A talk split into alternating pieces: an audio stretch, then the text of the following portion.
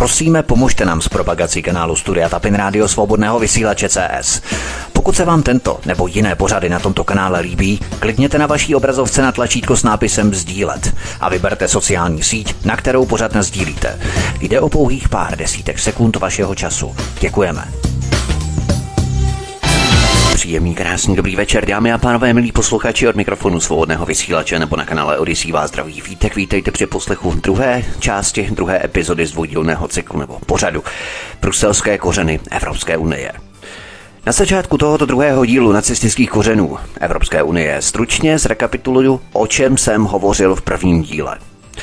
Podíval jsem se na první dokument s názvem Evropské hospodářské společenství, který nacisté napsali v roce devatenáct set čtyřicet dva.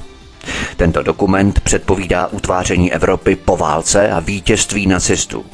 To sice nevyšlo, ale mnohé z nastíněných plánů se začaly plnit. Nacisté o dva roky později, v roce devatenáct set čtyřicet čtyři, už střízlivě hodnotili prohru války na tajné konferenci. Z ní vzešla zpráva o Červeném domu. Ta rozfázovala postup nacistů po jejich konečné prohře. Jak se mají nacističtí průmyslníci a bankéři, ekonomové, inženýři a právníci znovu sloučit dohromady, financovat své spolky, nacistické, bývalé nacistické spolky, a znovu opět získat mocenské otěže v evropském společenství. Mnohé z těchto prognóz nacistů z roku devatenáct set čtyřicet čtyři se vyplnilo doslova do puntíku. Podíval jsem se na mýtus o demokracii Bruselské Evropské unie, skupiny korporátního kartelu a kouzlo patentů. Průmyslové patenty jsou stěžejní věcí, která se ale velmi podceňuje. Patenty jsou zlato korporací pro dominanci a monopol jejich ekonomických zájmů. Patenty stačí korporacím k ovládnutí světových trhů.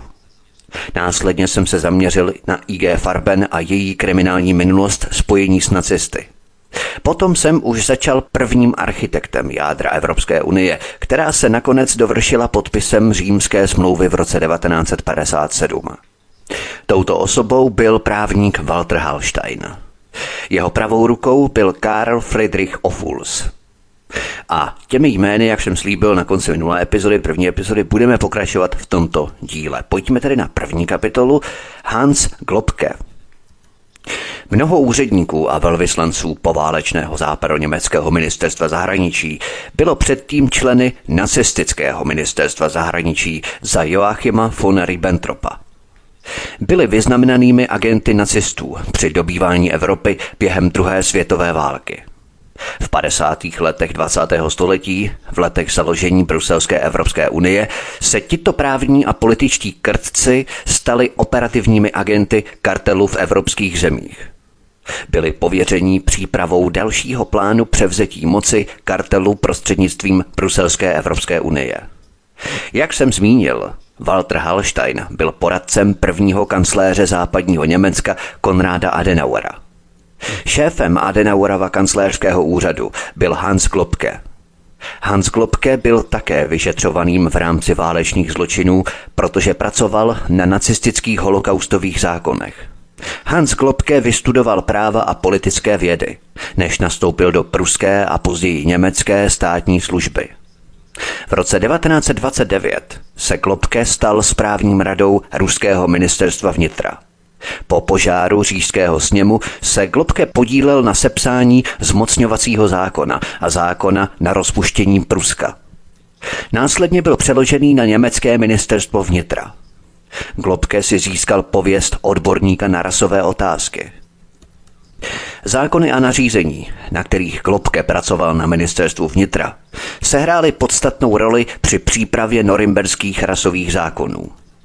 V roce devatenáct set třicet šest byl Globke spoluautorem komentáře k norimberským rasovým zákonům. V poválečném Německu se Globke stal šedou eminencí prvního západoněmeckého kancléře Konrada Adenauera.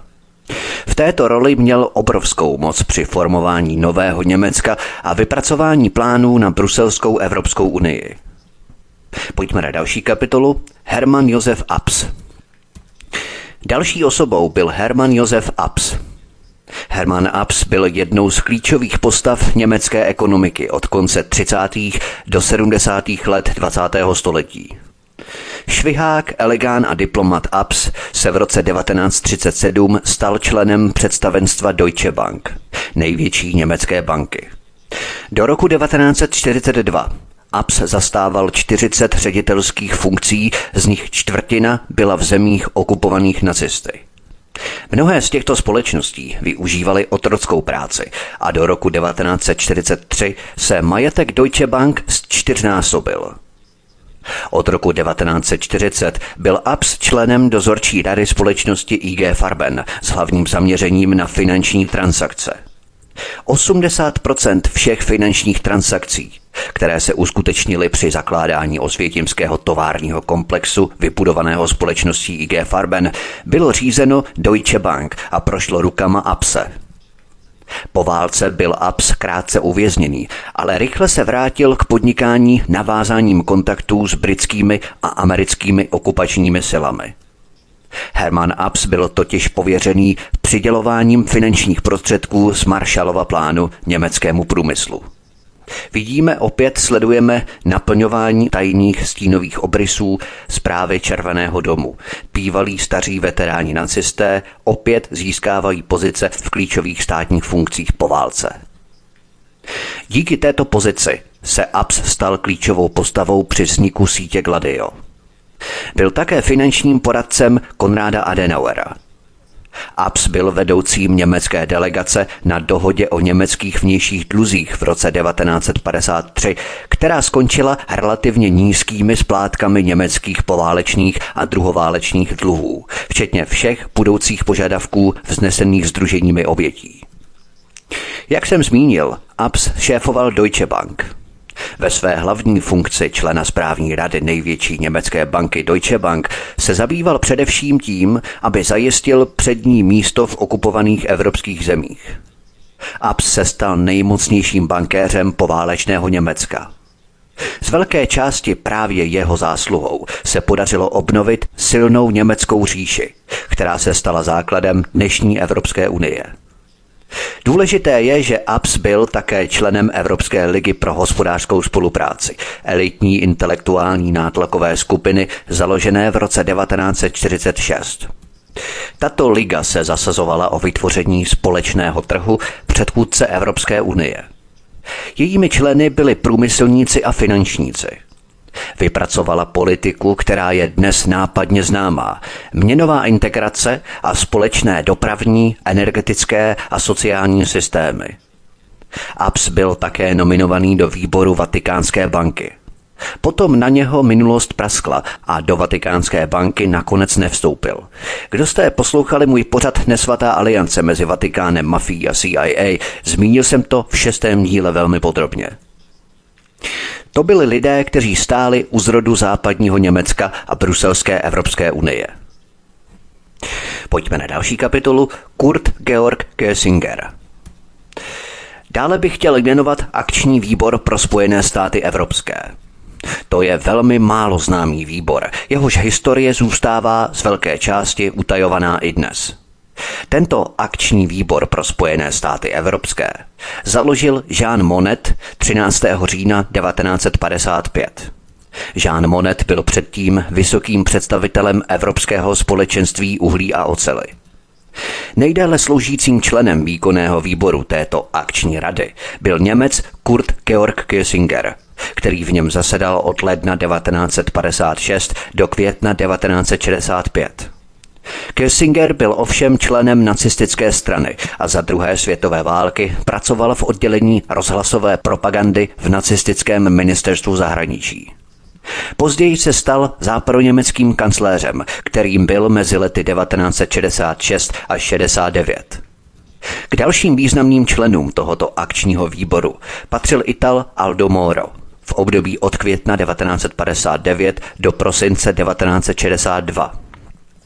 Před druhou světovou válkou byl ovšem Aldo Moro členem fašistické univerzitní organizace Gioventù Universitaria Fascista, skupiny sponzorované Mussoliniho fašistickou stranou. Aldo Moro se nakonec stal italským premiérem, kterým byl dvakrát. Pojďme na další kapitolu. Konrad Adenauer. Konrad Adenauer první německý poválečný kancléř, využil svých pravomocí k tomu, aby přivedl zpět k moci mnoho nacistických pohlavárů. Potom, co Adenauer v roce devatenáct třicet tři ztratil funkci starosty Kolína nad Rýnem, kontaktoval v srpnu devatenáct třicet čtyři vysoce postavené nacistické politiky a odvolával se na své služby nacistickému hnutí. Následně přijímal platby od nacistické vlády. Při jednáních, která proběhla s okupačními silami v roce devatenáct čtyřicet devět, se Adenauer snažil zabránit likvidaci laboratoří patřících farmaceutické společnosti Bayer. Když se v roce devatenáct čtyřicet devět Konrad Adenauer ujal moci, byl šéf Deutsche Bank Hermann Abs jeho nejdůležitějším finančním poradcem. V zákulisí Abs usilovně pracoval na tom, aby se Deutsche Bank mohla po decentralizaci obnovit. V roce devatenáct padesát sedm se mu to podařilo a on se vrátil ke svému bývalému zaměstnavateli. Téhož roku podepsalo šest členů společenství uhlí a oceli Římskou smlouvu, která založila Evropské hospodářské společenství. Smlouva dále liberalizovala obchod a zřizovala stále mocnější nadnárodní instituce, včetně Evropského parlamentu a Evropské komise.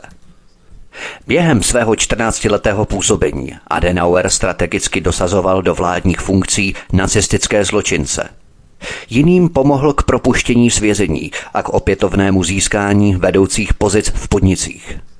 Jedním z těchto nacistických zločinců byl zmíněný Hans Globke, kterého Adenauer zaměstnal jako svého poradce pro národní bezpečnost. Dalším příkladem byl také široce zmíněný Walter Hallstein, kterého Adenauer pomohl prosadit jako klíčového architekta struktury Bruselské Evropské unie a prvního předsedu. V roce devatenáct padesát šest Adenauer založil německou tajnou službu Bundesnachrichtendienst. Vedoucí B N D a velká část jejich zaměstnanců se rekrutovala z bývalých zaměstnanců nacistických S S a Gestapa.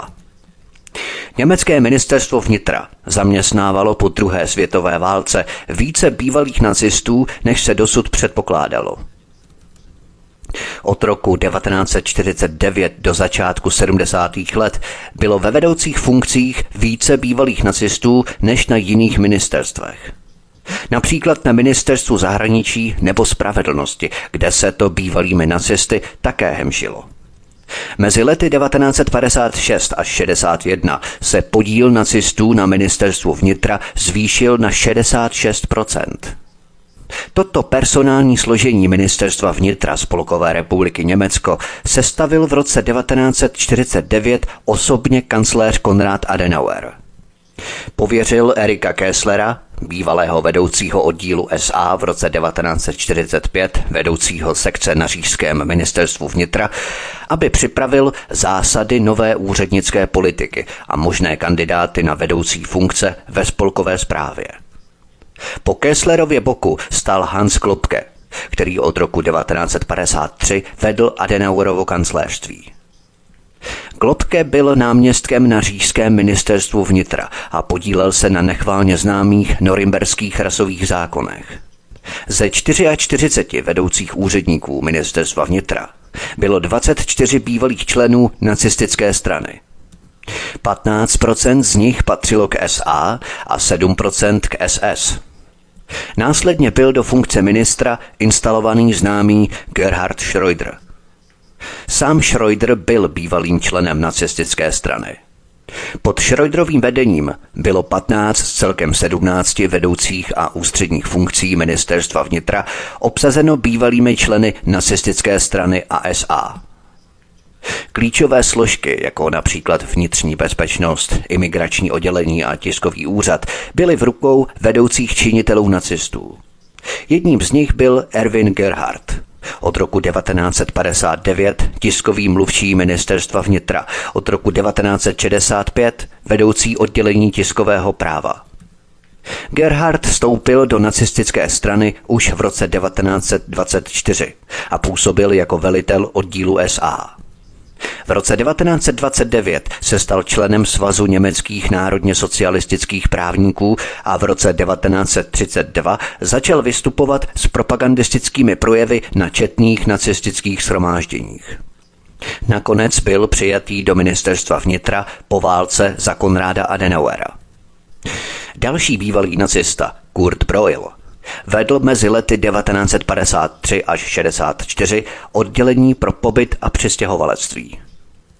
Už jako mladší právník byl zarytým antisemitou. Jako vedoucí úředník Spolkové republiky ve svém antisemitismu plynule pokračoval. Breuil byl ze všech lidí úředníkem ministerstva vnitra odpovědným za tábor pro vysídlené osoby Fürnwald. V táboře byli umístěni Židé, kteří přežili holokaust. Také zpravodajské služby západního Německa po válce byly pod kontrolou bývalých nacistů. Blízcí spolupracovníci Hitlerova ministerstva vnitra, Wilhelma Flicka, který byl v roce devatenáct čtyřicet šest v Norimberku odsouzený k trestu smrti, a šéfa S S Heinricha Himmlera, byli víceméně plynule převedení do spolkových služeb. Reinhard Gehlen, vedoucí oddělení zahraniční armády Východ, je jedním z nejznámějších příkladů. Po válce spolupracoval s Američany na vybudování německé zahraniční zpravodajské služby. V roce devatenáct padesát se stal spolkovým úředníkem a do spolkové zpravodajské služby přijal velkou část svých bývalých zaměstnanců. Dalším příkladem je Max Hagelmann, který vedl pododdělení veřejné bezpečnosti ministerstva vnitra a hrál hlavní roli při budování spolkového kriminálního úřadu. Před rokem devatenáct čtyřicet pět působil na říšském ministerstvu spravedlnosti, naposledy jako poradce říšské komise pro nakládání s nepřátelským majetkem. Odtud přešel do spojenci založeného Ústředního úřadu pro správu majetku a v roce devatenáct čtyřicet devět se stal konzultantem kriminálního úřadu pro policii a policejní právo. Možná si mnozí z nás vzpomeneme na bývalého ministra vnitra za Angely Merkelové Tomase de Maizièra. Otec Tomase de Maizièra se těšil Hitlerově důvěře jako důstojník jeho generálního štábu. Jak je vidět, nacistická štafeta se předává a dědí po generace. Posloucháte druhou epizodu z dvoudílného pořadu Nacistické kořeny Evropské unie. Od mikrofonu svobodného vysílače nebo na kanále Odysea vás zdraví Vítek, písnička je před námi a po ní pokračujeme dál v našem povídání. Hezký večer a pohodový poslech. Od mikrofonu svobodného vysílače nebo na kanále Odysea vás zdraví Vítek, posloucháte druhou epizodu z dvoudílného pořadu Nacistické kořeny Evropské unie. Pojďme na další kapitolu Fritz ter Meer. Za farmaceutickými kartely ale stály další osoby. Fritz ter Meer byl členem představenstva společnosti I G Farben a odsouzený válečný zločinec. Fritz ter Meer vystudoval chemii a práva ve Francii a Německu. Potom pracoval pro chemickou společnost svého otce. V roce devatenáct dvacet pět se tato společnost sloučila s I G Farbenem. Fritz ter Meer se v roce devatenáct dvacet pět stal členem správní rady I G Farben a zůstal v ní až do roku devatenáct čtyřicet pět. Byl také členem pracovního výboru a technického výboru společnosti I G Farben. Fritz ter Meer působil jako ředitel sekce dva na německém ministerstvu války. V roce devatenáct třicet devět přesvědčil šéfa německé armádní zbrojní agentury, aby používal jedovatý plyn tabun, vyráběný I G Farbenem. Od roku devatenáct čtyřicet jedna byl Fritz ter Meer zodpovědným za výstavbu a provoz továrny I G Farben v koncentračním táboře Osvětim. Fritz ter Meer byl v roce devatenáct čtyřicet pět zatčený a postavený před soud v norimberském procesu proti I G Farben, kde byl shledán vinným z válečných zločinů a zločinů proti lidskosti, kterých se dopustil drancováním a spolčením okupovaných území, zabavením závodů a účasti na zotročování a deportaci otrocké pracovní síly.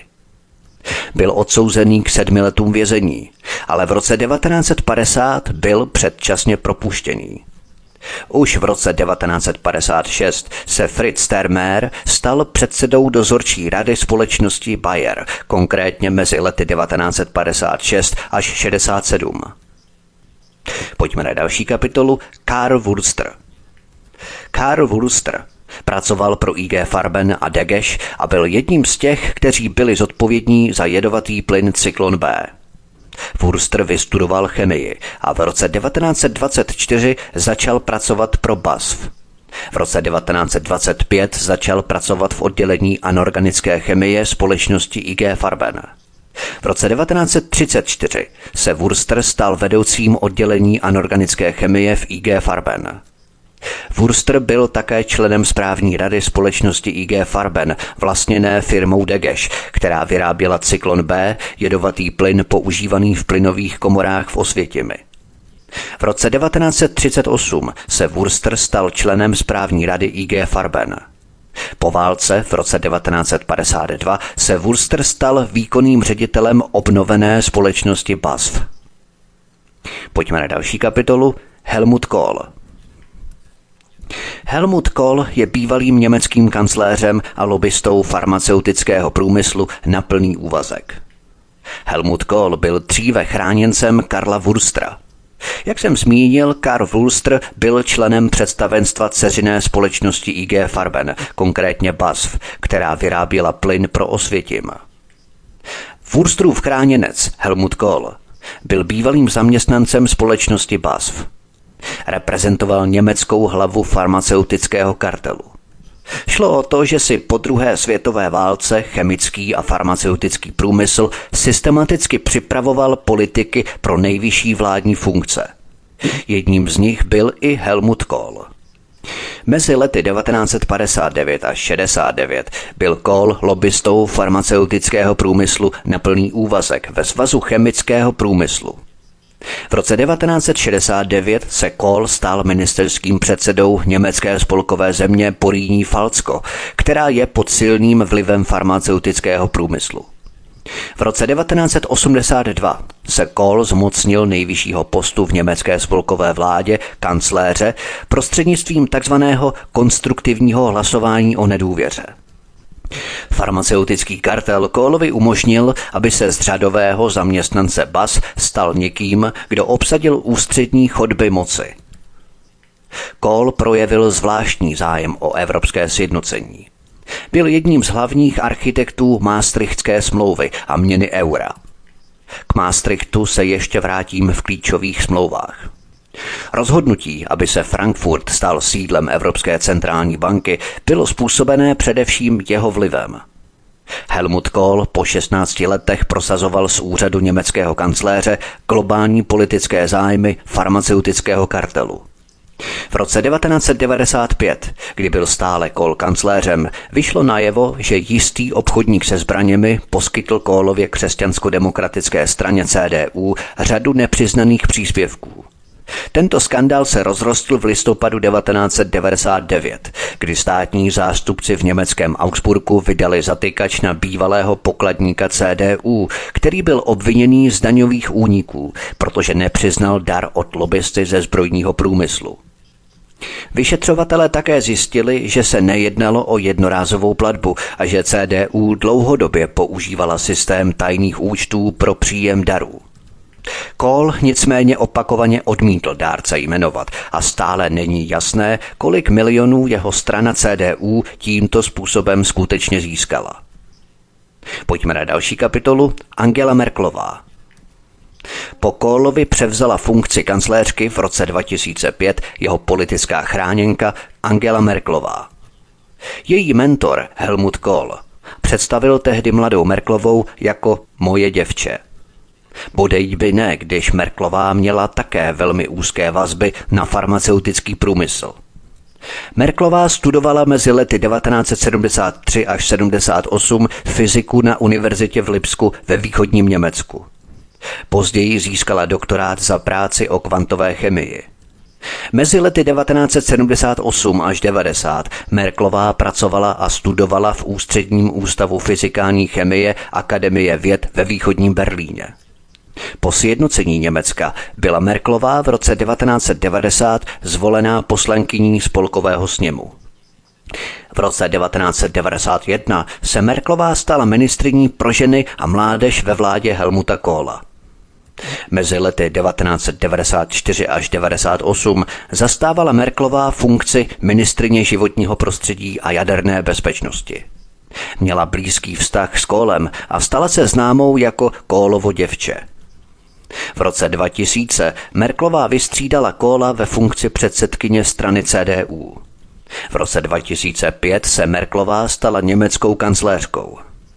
V projevu krátce před svým zvolením prohlásila: občané Německa nemají v budoucnu právo na demokracii a volnotržní hospodářství. Bylo zřejmé, že Merkelová byla informovaná zástupci kartelu. Jedním z jejich blízkých poradců byl šéf společnosti B A S F Jürgen Hambrecht.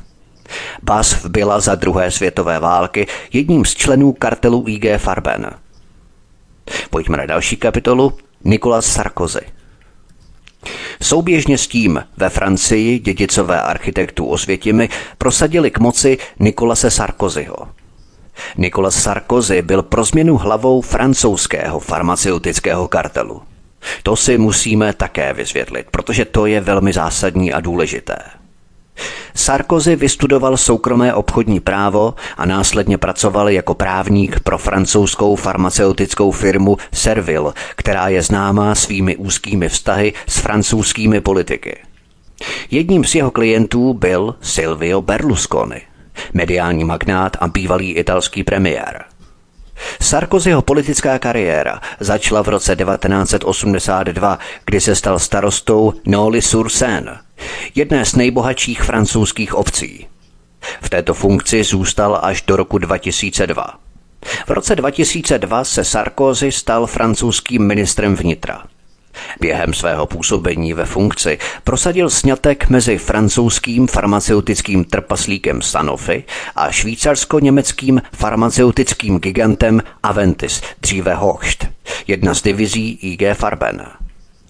Pak se Sarkozy stal postupně ministrem financí a vnitra a nakonec francouzským prezidentem.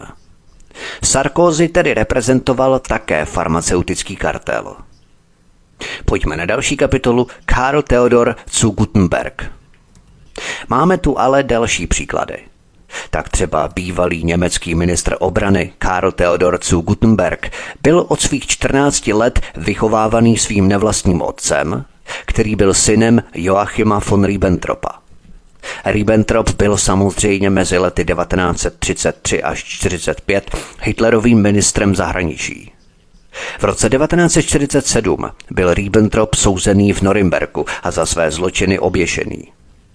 Ano, můžeme namítnout, že pouhý příbuzenský vztah nemusí nutně předurčovat loajalitu ke korporátním zájmům nebo politickým strategiím.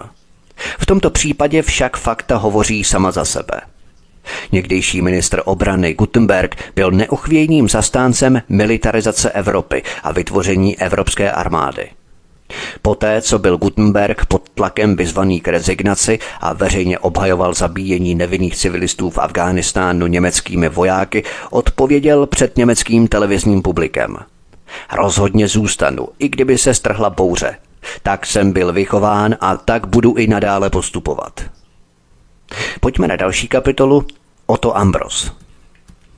Otto Ambros byl mezi lety devatenáct set třicet osm až čtyřicet pět členem výkonného výboru I G Farben. Ambros jako vedoucí provozu dohlížel na výběr lokality, plánování, výstavbu a provoz továrny koncentračního tábora I G Auschwitz. Mezi lety devatenáct set čtyřicet až čtyřicet pět byl Ambros poradcem vedoucího úřadu Karla Kraucha a vedoucím jeho oddělení pro výzkum a vývoj s odpovědností za bojové chemické látky. Osobně obhajoval před Adolfem Hitlerem použití nervově paralytických látek Sarin a Tabun. Ambros vyvinul chemické zbraně Sarin v roce devatenáct set třicet devět a Soma v roce devatenáct set čtyřicet čtyři pro společnost I G Farben. Na norimberském tribunálu proti společnosti I G Farben byl Ambros pohnán k odpovědnosti za zločiny, které spáchal během druhé světové války. Byl shledán vinným ze zotročování a odsouzený k osmi letům vězení. Ovšem v roce devatenáct set padesát dva byl Ambros propuštěný z vězení, aniž by si odpykal celý trest. Následně se stal poradcem Konráda Adenauera v různých farmaceutických společnostech. Pojďme na další kapitolu. Karl Krauch. Karl Krauch vystudoval chemii a v roce devatenáct set dvanáct začal pracovat pro B A S F. V roce devatenáct set dvacet dva se stal ředitelem továrny na čpavek společnosti B A S F v Merzburgu. V roce devatenáct set třicet čtyři se Krauch stal členem správní rady I G Farben. V roce devatenáct set čtyřicet Krauch vystřídal Karla Boše ve funkci předsedy dozorčí rady společnosti I G Farben. Po válce v roce devatenáct set čtyřicet osm byl Krauch v Norimberku odsouzený k šesti letům vězení za válečné zločiny a zločiny proti lidskosti, kterých se dopustil účastí na zatročování a deportaci otrocké pracovní síly.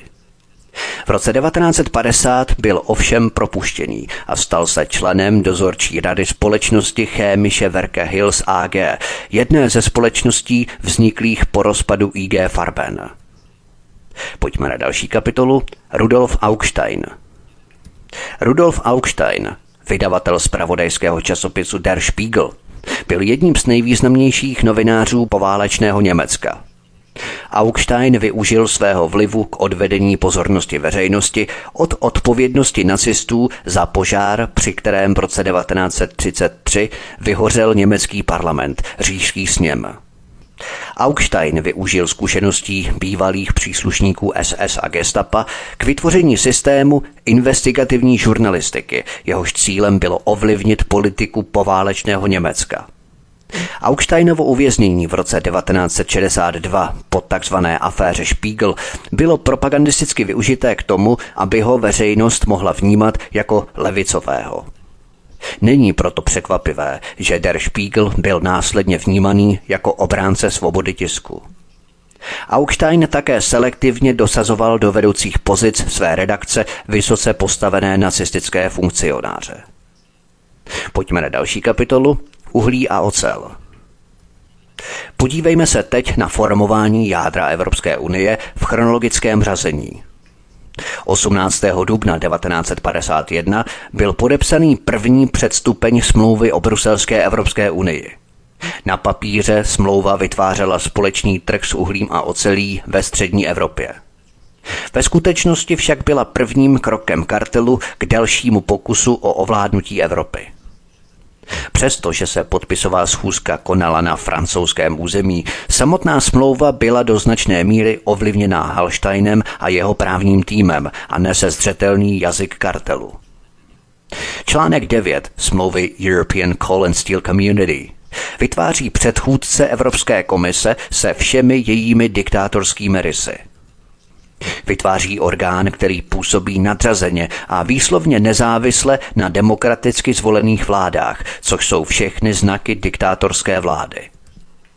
Hallstein se podpisem Pařížské smlouvy osmnáctého dubna devatenáct set padesát jedna stal Adenauerovým vyslancem pro uhlí a ocel. Pojďme na další kapitolu. Evropská armáda, nacisté v NATO. Kartel ale pokračoval neúnavně dál. Pouhých sedm let po skončení druhé světové války a vojenské porážce nacistického Wehrmachtu připravoval kartel plány na zprovoznění svých dalších vojenských jednotek. Tentokrát pod krycím názvem European Defense Community. Jednoduše Evropskou armádu pod velením Bruselu. Hallstein byl klíčovým architektem této smlouvy, která zakládala Evropskou armádu pod kontrolou nově vzniklého vrchního úřadu a tím i kartelu. Smlouva byla podepsaná dvacátého sedmého května devatenáct set padesát dva a ratifikovaná Itálií a zeměmi Beneluxu. třicátého srpna devatenáct set padesát čtyři francouzský parlament tento plán zmařil tím, že smlouvu o Evropské armádě znovu zamítl. Důležitým důvodem byla skutečnost, že mezi nejvyšší vojenské poradce poválečného Německa patřili vysoce postavení nacističtí generálové, včetně generála Hanse Speidla. O co šlo? Nově objevené dokumenty totiž ukazují, že v letech po druhé světové válce vytvořili bývalí příslušníci nacistického Wehrmachtu a Waffen S S tajnou armádu na ochranu Německa. Tyto odhalené dokumenty ukazují, že bývalý německý kancléř Konrad Adenauer věděl o existenci této velké a nelegální armády ve své zemi, kterou vytvořili veteráni Wehrmachtu a Waffen S S. Podle těchto dokumentů se německý kancléř Konrad Adenauer o existenci polovojenské skupiny dozvěděl v roce devatenáct set padesát jedna. V té době se nerozhodl jí rozbít. Posloucháte druhou epizodu z dvoudílného pořadu Nacistické kořeny Evropské unie. Od mikrofonu svobodného vysílače nebo na kanále Odysea vás zdraví Vítek, písnička je před námi a po ní pokračujeme dál v našem povídání. Hezký večer a pohodový poslech. Od mikrofonu svobodného vysílače nebo na kanále Odysea vás zdraví Vítek, posloucháte druhou epizodu z dvoudílného pořadu Nacistické kořeny Evropské unie. Mezi nejdůležitější aktéry této tajné armády bývalých nacistů patřil Albert Schnez. Schnez se narodil v roce devatenáct set jedenáct. Ve druhé světové válce sloužil jako plukovník, než se dostal do řad Bundeswehru, který byl založený v roce devatenáct set padesát pět. Tento armádní projekt začal v poválečném období ve Švábsku, regionu kolem Stuttgartu, kde tehdy čtyřicetiletý Schnez obchodoval se dřevem, textilem a domácími potřebami. Vedle toho pořádal společenské večery pro veterány dvacáté páté pěší divize, ve které sloužil. Vzájemně si pomáhali, podporovali vdovy a sirotky po svých kolezích a vyprávěli si o starých i nových časech. Armáda se začala formovat od roku devatenáct set padesát. Schnez získával dary od podnikatelů a podobně smýšlejících bývalých důstojníků. Kontaktoval skupiny veteránů jiných divizí, požádal dopravní firmy, která vozidla by mohly poskytnout v nejhorším případě, a pracoval na nouzovém plánu.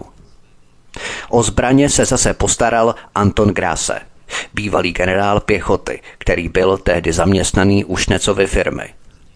V roce devatenáct set padesát nastoupil na spolkové ministerstvo vnitra v Bonnu, kde se stal generálním inspektorem a dohlížel na koordinaci taktických jednotek německé policie v německých spolkových zemích pro případ války. Chtěl jejich prostředky využít k vybavení vojska pro případ ohrožení. Schnez chtěl založit organizaci jednotek složených z bývalých důstojníků, ideálně celých štábů elitních divizí Wehrmachtu, které by mohly být rychle nasazené v případě útoku. Většina příslušníků tajné zálohy bývalých nacistů žila v jižním Německu. Z přehledu v dokumentech vyplývá, že Rudolf von Binau, generál pěchoty ve výslužbě, vedl štáb skupiny ze Stuttgartu. Další dílčí jednotky byly v Ulumu, vedl je generál poručík ve výslužbě Hans Wagner. V Heilbronu generál poručík ve výslužbě Alfred Reinhardt. V Karlsruhe generál ve výslužbě Werner Kampfhelken. Ve Freiburgu generálmajor ve výslužbě Wilhelm Nagel a také v mnoha dalších městech. Při hledání financí pro plnohodnotnou operaci požádal Schnez v létě devatenáct set padesát jedna o pomoc západoněmeckou tajnou službu. Během schůzky dvacátého čtvrtého července devatenáct set padesát jedna nabídl Schnez Gehlenovi, šéfovi zpravodajské služby, služby své stínové armády pro vojenské využití nebo prostě jako potenciální sílu, ať už pro německou exilovou vládu nebo pro západní spojence. Zápis v těchto dokumentech Gehlenovy organizace uvádí, že mezi Schnezem a Reinhardem Gehlenem byly dlouholeté vztahy přátelského charakteru. Koncem padesátých let patřil Schnez do doprovodu tehdejšího ministra obrany, také prvotřídního nacisty, Franze Josefa Strausse. Později působil jako šéf německé armády za kancléře Williho Brandta a ministra obrany Helmuta Schmidta. Schnezovy výroky, citované v dokumentech, naznačují, že projekt vybudování tajné armády podporovali také Hans Schneidl, který se v roce devatenáct set padesát sedm stal vrchním velitelem spojenecké armády NATO ve střední Evropě, a Adolf Hessinger, první generální inspektor Bundeswehru. Tyto dříve tajné dokumenty odhalují vazby přímo na špičky teroristické organizace zvané NATO. Stovky starých nacistů našlo nový život v práci pro Američany, ale také pro Německo. To dokresluje počátek výcviku jednotek sítě Gladio po celé Evropě, které spadaly do struktur NATO řízené Američany. Například nacistický generál Hans Speidel se v roce devatenáct set padesát sedm stal vrchním velitelem spojenecké armády NATO ve střední Evropě. Další nacistický admirál Friedrich Guggenberger se stal členem velmi důležitého vojenského výboru NATO ve Washingtonu. Generál Adolf Hissinger, mimochodem Gehlenův bývalý šéf za Hitlera, se stal jeho předsedou. V nejvyšším velitelství NATO v Evropě se Gehlenovi podařilo dosadit do důležitých funkcí několik nacistických kolaborantů. Mezi nimi byl i plukovník Henning Strumpel, který se stal zástupcem britského generálmajora Charlesa Trevora, zástupce náčelníka štábu zpravodajství v NATO. Plukovník Heinz Kohler Kraus se stal vedoucím logistiky ve Špajdlově divizi NATO. Mnoho dalších Gehlenových mužů brzy nastoupilo do NATO, aby určovali jeho politiku. Například doktor Eberhard Tauber vstoupil do nacistické strany v roce devatenáct set třicet jedna a brzy byl povýšený do hodnosti Sturmführera a následoval Goebbelse na ministerstvo propagandy. Po válce Taubert sklouzl do Jihoafrické republiky, kde našel útěchu mezi neonacisty u moci v Johannesburgu, kteří se zabývali projektováním systému apartheidu. V roce devatenáct set padesát se vrátil do Německa a připojil se ke svému starému nacistickému kamarádovi Reinhardu Gehlenovi a stal se členem B N D. Ve své nové funkci v B N D řízené C I A se Taubert stal předsedou Národního sdružení pro mír a svobodu podporovaného C I A. Stal se také poradcem německého ministra obrany, bývalého nacisty Franze Josefa Strausse. Potom byl Taubert přidělený Straussem do NATO jako poradce oddělení pro psychologickou válku. Američané zaměstnávali stovky starých nacistů v F B I a C I A. To jsou prostě fakta, tvrdé dokumenty, které byly odtajněné z té doby. NATO je jednoduše teroristickou organizací, která vraždí lidi po celém světě, přitom se tváří jako ochránci lidstva. Sledujeme tak neskutečné obrysy vrůstání nacistů do mocenských složek armád NATO a na ně navazujících ministerstev spravedlnosti, zahraničí, ale hlavně vnitra a obrany. Všechno v poválečném západním Německu Konrada Adenauera a jeho vyslanců v bruselské Evropské unii. Jakou asi minulost může mít Evropská unie s nacisty u jejich kořenů? Jakou asi minulost může mít NATO, které také stojí na kořenech starých nacistů? Pojďme na další kapitolu. Sicilská šestka. Vrůstání nacistů do kořenů Evropské unie se ovšem neomezovalo pouze na Německo. Tato ideologie vrůstala i v dalších členských státech. Představme si několik dalších osob, které spolu vytvářely politiku Evropské unie v jejich počátcích. Předtím si ale musíme vysvětlit, co znamená pojem Sicilská šestka. Byť to zní lehce mafiánsky, ale v tomto případě se realita liší. Ve dnech prvního až třetího června devatenáct set padesát pět se v Messíně na Sicílii konalo rozhodující přípravné setkání k založení Evropského hospodářského společenství za účasti zástupců Francie, Itálie, Německa a zemí Beneluxu. Účastníci tohoto setkání se stali známými jako Sicilská šestka. Už samotní členové této Sicilské šestky, tedy zakládající osoby jádra Evropské unie, jsou šokující. Prvním členem této Sicilské šestky byl samozřejmě bývalý nacista Walter Hallstein. Právě Hallstein byl hlavním iniciátorem tohoto přípravného setkání pro Římskou smlouvu o dva roky později. Druhou osobou Sicilské šestky byl Gaetano Martino. Před druhou světovou válkou i během ní byl členem italského fašistického hnutí za Mussoliniho. Další osobou této Sicilské šestky byl Antoine Pinas z Francie.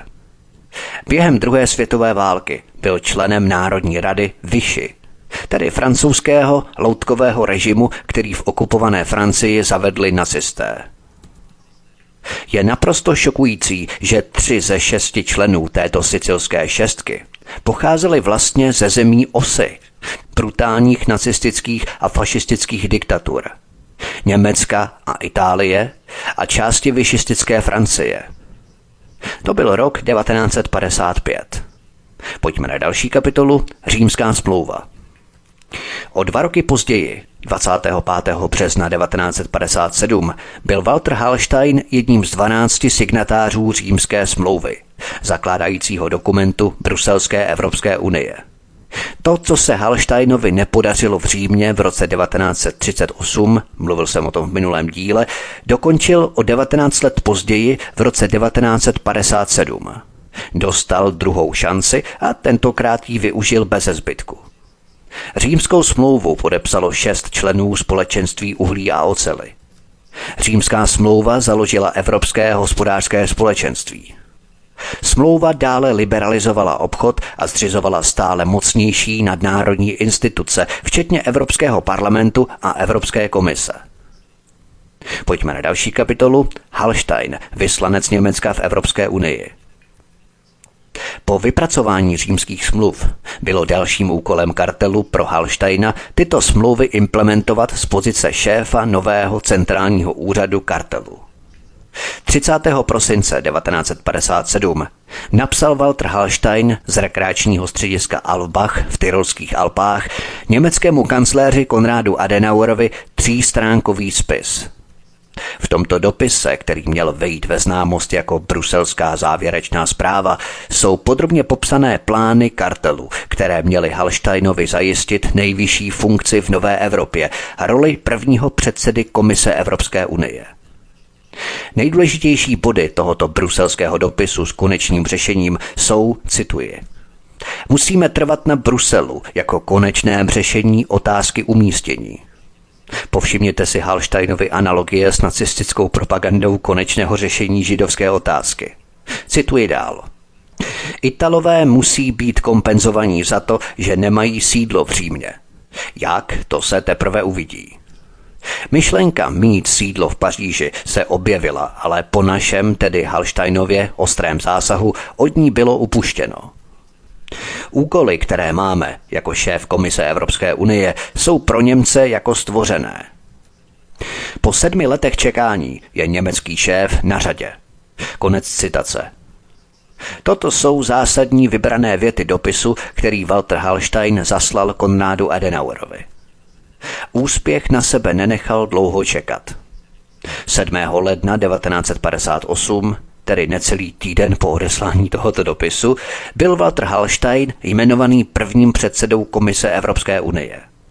Tuto funkci zastával po celé desetiletí.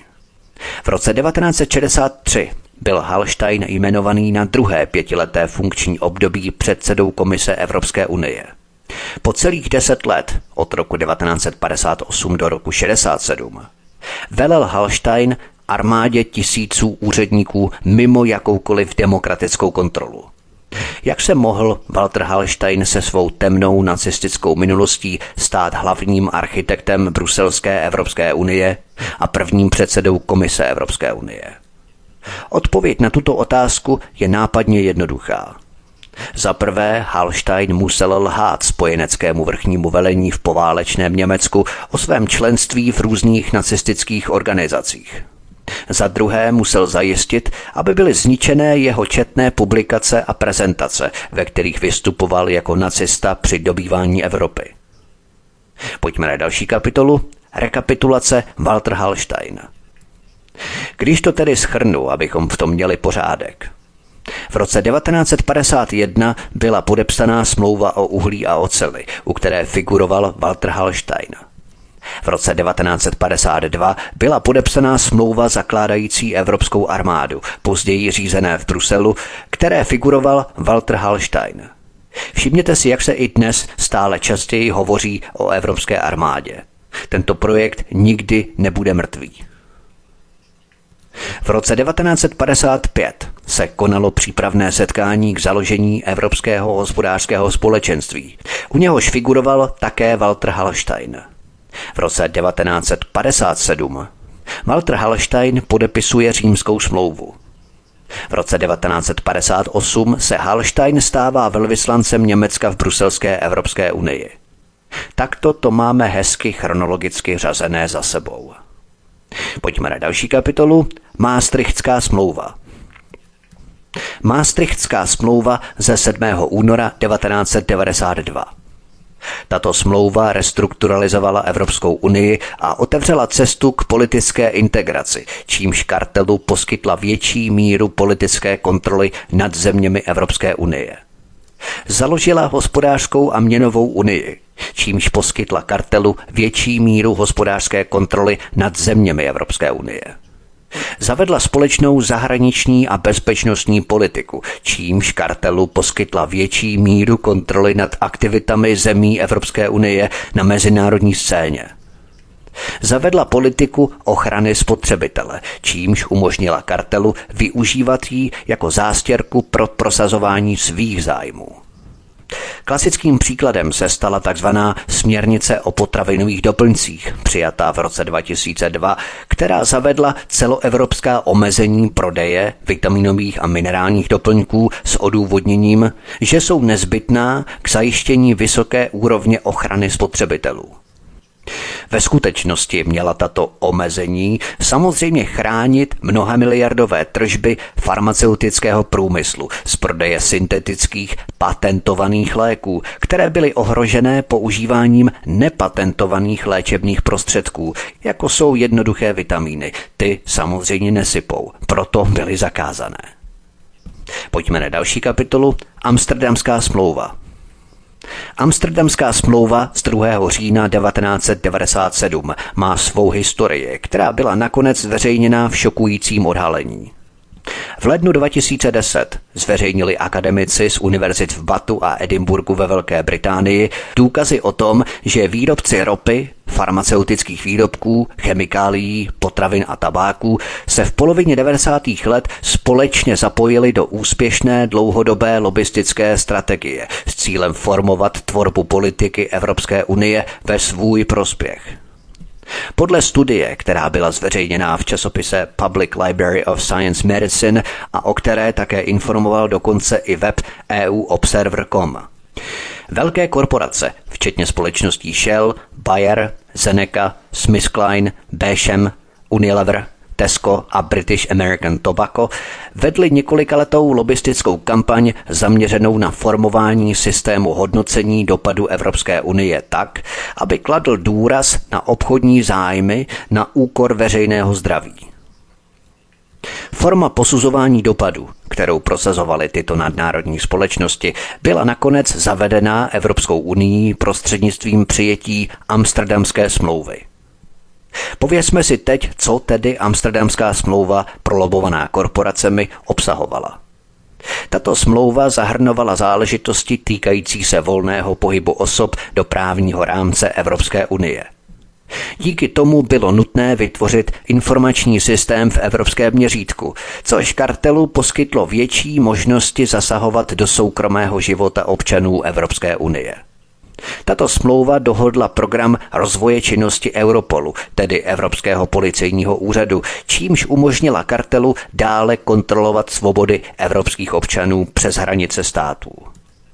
Amsterdamská smlouva dále rozvíjela společnou bezpečnostní politiku, aby umožnila postupné formování společné obranné politiky, čímž poskytla prostředky, kterými by kartel mohl nakonec dosáhnout vojenské kontroly na globální úrovni. Opět hovoří se stále častěji o armádě Evropské unie. Tento projekt rozhodně není mrtvý. Posloucháte druhou epizodu z dvoudílného pořadu Nacistické kořeny Evropské unie. Od mikrofonu svobodného vysílače nebo na kanále Odysea vás zdraví Vítek. Písnička je před námi a po ní pokračujeme dál v našem povídání. Hezký večer a pohodový poslech. Od mikrofonu svobodného vysílače nebo na kanále Odysea vás zdraví Vítek. Posloucháte druhou epizodu z dvoudílného pořadu Nacistické kořeny Evropské unie. Pojďme na další kapitolu. Smlouva z Nice. Smlouva z Nice z dvacátého šestého února dva tisíce jedna zavedla systém hlasování kvalifikovanou většinou v Evropské radě. Tím dále omezila možnost jednotlivých členských států Evropské unie postavit se proti zájmům kartelu velkých zemí. V důsledku této změny dnes tři hlavní země kartelu, Německo a Francie spolu s Itálií, fakticky drží rovnováhu sil v radě. Jednalo se tedy o zvýšení a přerozdělení počtu křesel v Europarlamentu a Evropské radě ve prospěch největších zemí kartelu a tím i znevýhodnění těch malých, tedy nás. Pojďme na další kapitolu, Lisabonská smlouva. Lisabonská smlouva, která vstoupila v platnost v Evropské unii v prosinci dva tisíce devět, povýšila snahu kartelu upevnit svou politickou moc nad Evropou na zcela novou úroveň. Smlouva je jasným a nezaměnitelným krokem k zavedení celoevropské diktatury. Nedemokratická historie Lisabonské smlouvy, tedy všechno to, co Lisabonské smlouvě předcházelo, je neméně zajímavá. Konvent o budoucnosti Evropy začal původně v únoru dva tisíce dva pracovat na návrhu textu Lisabonské smlouvy, původně ještě Evropské ústavy. Text byl předložený na summitu Evropské unie v červnu dva tisíce tři a schválený v červnu dva tisíce čtyři. V květnu dva tisíce pět však Francouzi v celostátním referendu odhlasovali ne této ústavě. Následující měsíc, v červnu dva tisíce pět, hlasovali proti také Nizozemci. Ústava byla následně uložená k ledu na dobu přemýšlení, alespoň na krátkou dobu se zdálo možné, že se znovu neobjeví. V lednu dva tisíce sedm převzalo Německo pod vedením Angely Merkelové předsednictví Evropské unie a prohlásilo období na rozmyšlenou za ukončené. Pouhé dva měsíce později, v březnu, byla všemi členskými státy Evropské unie přijatá Berlínská deklarace, ve které byl nastíněný záměr všech členských států Evropské unie dohodnout se na nové smlouvě o Evropské unii do parlamentních voleb v roce dva tisíce devět. Text nové smlouvy, od té doby známé jako Lisabonská smlouva, byl následně zveřejněný čtvrtého června dva tisíce sedm. K šoku Francouzů a Nizozemců a také milionů demokratických občanů v celé Evropě se však ukázalo, že devadesát šest procent jejich článků bylo okopírováno z odmítnuté smlouvy o Evropské unii. Šok se změnil v hněv. Navzdory zjevnému podvodu, ke kterému došlo, podepsali Lisabonskou smlouvu třináctého prosince dva tisíce sedm v portugalském Lisabonu představitelé dvaceti sedmi členských států Evropské unie. Jedinou zemí, která se následně rozhodla smlouvu podrobit demokratickému veřejnému referendu, bylo Irsko. V červnu dva tisíce osm přišli Irové k volebním urnám a v referendu o smlouvě se vyslovili rozhodně ne. Tím Irové kopírovali hlasování Francouzů a Nizozemců o smlouvě o Evropské unii v roce dva tisíce pět. Lisabonskou smlouvu odmítlo třicet tři ze čtyřiceti tří irských volebních obvodů. Při volební účasti, přesahující padesát tři procent, by každá skutečná demokracie v tomto okamžiku naslouchala hlasu lidu a poslala smlouvu na smetiště dějin, kam patří. Místo toho ukázala bruselská Evropská unie svou pravou tvář, když požadovala, aby Irsko hlasovalo znovu a dosáhlo správného výsledku. Místo toho, aby se vedoucí představitelé Evropské unie podřídili vůli občanů, jak by se stalo v každé skutečné demokracii, reagovali na odmítnutí tím, že dali Irsku čtyřměsíční ultimátum. Po druhé a po vydatné kampaně a masírce Irové hlasovali pro.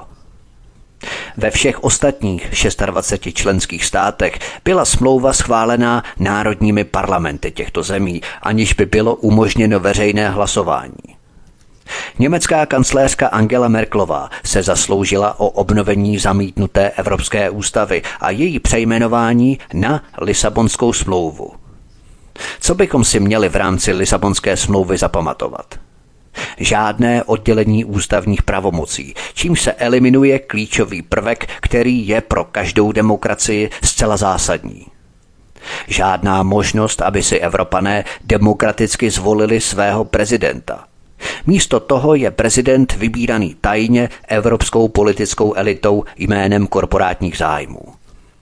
Lidé nemají možnost volit dvacet šest členů Evropskou komisi. Místo toho je tato výkonná úroveň nebo kabinet evropské vlády jmenovaný evropskou politickou elitou jménem korporátních zájmů. Lidé nemají možnost Evropskou komisi vyměnit, i když se v drtivé většině domnívají, že zneužívá a omezuje jejich lidská práva. Lidé nemají možnost zabránit dalšímu omezování svých práv a svobod. Lisabonská smlouva, která je koncipovaná jako samoúčinná legislativa, umožňuje bruselské Evropské unii rozhodnout se, kdy a jak chce získat další pravomoci a vzít si je, aniž by o tom lidé museli hlasovat v referendu. Podle této Lisabonské smlouvy byl Herman Van Rompuy jmenovaný prezidentem Evropské unie, zatímco Catherine Ashtonová byla dosazená do funkce ministryně zahraničí Evropské unie. V obou případech neměli občané Evropy žádnou možnost o těchto jmenováních hlasovat. Už jsem o tom hovořil dříve v prvním díle. Jak se tehdy široce psalo v médiích, jen několik dní před svým jmenováním byl předseda Evropské rady Herman Van Rompuy pozvaný devatenáctého listopadu dva tisíce devět na svůj pracovní pohovor do funkce prezidenta skupinou Bilderberg, elitního kruhu euroamerických korporátních zájmů pod kontrolou Davida Rockefellera, kterému předsedal bývalý komisař Evropské unie lobista Etienne d'Avignon. Pojďme na poslední kapitolu, závěr, štafeta života. Josef Goebbels, šéf Hitlerovy propagandy, kdysi řekl: za padesát let už nikdo nebude myslet na národní státy. Vidíme, jakým způsobem dochází k demontáži suverenit národních států dnes. Až nás ze všech paralel nacistických plánů, které se přetvořily do čtvrté říše Evropské unie, mrazí. Všechno až nápadně připomíná, že dnešní snaha o vytvoření evropského státu bez hranic a národů je neúprosně spjatá s plány S S a německých průmyslníků na vytvoření čtvrté říše, spíše ekonomického než vojenského impéria. Protože všechna uvedená fakta, která jsem prezentoval, vycházejí z historických záznamů, jsem přesvědčený o tom, že se nám všechno v tomto pořadu potvrdí. Jakmile si uvědomíme, do jaké míry jsme byli my, naše rodina, přátelé a celé generace držení v naprosté negramotnosti ohledně zásadních historických faktů, můžeme si položit rozhodující otázku. Jak dlouho ještě dovolíme, aby zájmy kartelů určovaly budoucnost našeho kontinentu? Proto vás, kteří mě pravidelně posloucháte, prosím, abyste pomohli šířit tyto důležité informace mezi svou rodinu, přátele, kolegy v práci a ve své komunitě. Musíme se jednou provždy rozhodnout. Buď můžeme dál zavírat oči před pravdou a tím i bezohledně podporovat vládnutí Evropy diktaturou korporátních zájmů, nebo můžeme jednat na ochranu demokracie, zdraví a života milionů lidí. Volba, kterou učiníme v souvislosti se svým postojem k Evropské unii v Bruselu, bude nejdůležitějším rozhodnutím našeho života. Evropská unie stojí na schnilých základech budování nacistů. Její pravé jméno je Čtvrtá říše. Dědicové a generace nacistů podnikají další pokus o ekonomické ovládnutí starého kontinentu. Uvědomili si, že místo primitivních zbraní přijímají v rukou kouzlo patentů, ekonomickou moc a hospodářské páky. To by mělo být poučení pro každého z nás, až budeme opět sledovat žvanící politiky při volbách do bezzubého europarlamentu. Jediným způsobem, jak zabránit ovládnutí světa, dnes i v budoucích generacích, je imunita proti lžím a podvodům, které tvoří samotný základ modu operandy těchto zájmů. Jsou to informace, které nás chrání. Informace o stvůrách, které řídí naše životy. Zrůdách, které nad námi chtějí získat totální kontrolu. Teď známe historii. Záleží jen na nás, co s těmito informaci provedeme. Zda je budeme šířit, anebo apaticky dřepět a čekat jako dobytek na porážku. Musíme zrevidovat náš pohled na politické zločince v Bruselu se zohledněním našeho nového chápání minulosti. Máme jedinečnou příležitost utvářet naší budoucnost odmítnutím zločineckého kriminálního spolku Bruselské Evropské unie. Nesmíme opakovat chybné kroky z minulosti. Nesmíme dovolit gaunerům a zločincům, aby ovládali naše životy. Musíme si uvědomit, že pro ně nemáme už hodnotu jako lidé, ale pouze jako inventární čísla s výrobní kapacitou pro jejich zisk. Systémové řízení už neprobíhá na úrovni států, ale na úrovni společností s ručením omezeným S R O. Lidé z masa a kostí, lidé s občankami jsou vedení pro tyto stvůry jen jako výdělečné produkty s hodnotou krátkodobých zisků. Jako lidé máme pro ně jen inventární hodnotu s předpokládanou dobou životnosti sedmdesáti let. Pro tyto stvůry lidé představují jen předmětné věci, výrobní jednotky označené čísly. Proto se čím dále tím méně berou ohledy na nějaké ústavy, lidská práva nebo povinnosti a ohledy vlád vůči svým vlastním občanům. Proč? Věci je přece také nemají. Jsou to neživé předměty. Pokud předmět nefunguje, jde do skládky. Pokud člověk jako výrobní investice pro zisky korporací také nefunguje, ať chcípne. Člověk má jen vyrábět pro korporace a odvádět daně pro nekonečné černé díry vlád a chamtivých korporací. Když nemůže, ať chcípne. Jsme pro ně jenom věcí, produktem s předpokládanou životností a výrobní hodnotou pro jejich zisky. Zdravotnictví funguje jenom do té míry, abychom se co nejrychleji uzdravili a mohli jsme opět naskočit do výrobního procesu pro korporace. Nejde primárně o naše zdraví, ale nemocná věc nevyrábí zisky. Jde o naprostou aroganci a přezíravost vlád a korporací, které se sdružují do mezinárodních zločineckých syndikátů, úhrnem tedy kartelů. Jedním z těchto zločineckých kartelů je Evropská unie. Předejme si proto štafetu života dalším generacím, byť to zní příliš pateticky. Štafetu života v podobě cenných historických poznatků a informací toho, na jakých kořenech vyrostl zločinecký spolek zvaný Evropská unie. Jde o třetí pokus ekonomického ovládnutí evropského kontinentu zločineckými kartely. To je všechno pro tento druhý díl nacistických kořenů Evropské unie. Já doufám, milí posluchači, že jste se dozvěděli dost a dost, aby nás to třeba i individuálně nastartovalo k dalšímu pátrání, se kterým se můžete podělit v komentářích na kanále Odysea pod tímto pořadem. Budu také velmi rád, když budete sdílet tento pořad na sociální média, e-maily, jakkoliv kamkoliv vkládat odkazy do diskuzních fór. Fantazie se meze nekladou a budu také rád, když se registrujete na kanál Odysea kliknutím na tlačítko odebírat a také na zvoneček, respektive zapnout notifikace, a tím nezmeškáte další pořady, které pro vás chystám. Já doufám tady, že se vám pořad líbil, myslím v rámci formy, nikoli obsahově, protože ten obsah je opravdu šílený, ale e, myslím, že ta jména jsou dostatečnou zárukou toho, abychom mohli tvrdit to, co tvrdím v obou těchto dílech nacistických kořenů Evropské unie. Já se s vámi loučím, milí posluchači, od mikrofonu svobodného vysílače nebo na kanále Odysea vás zdraví Vítek a těším se s vámi při poslechu příštích bádacích pořadů naslyšenou. Prosíme, pomožte nám s propagací kanálu Studia Tapin Rádio Svobodného vysílače C S.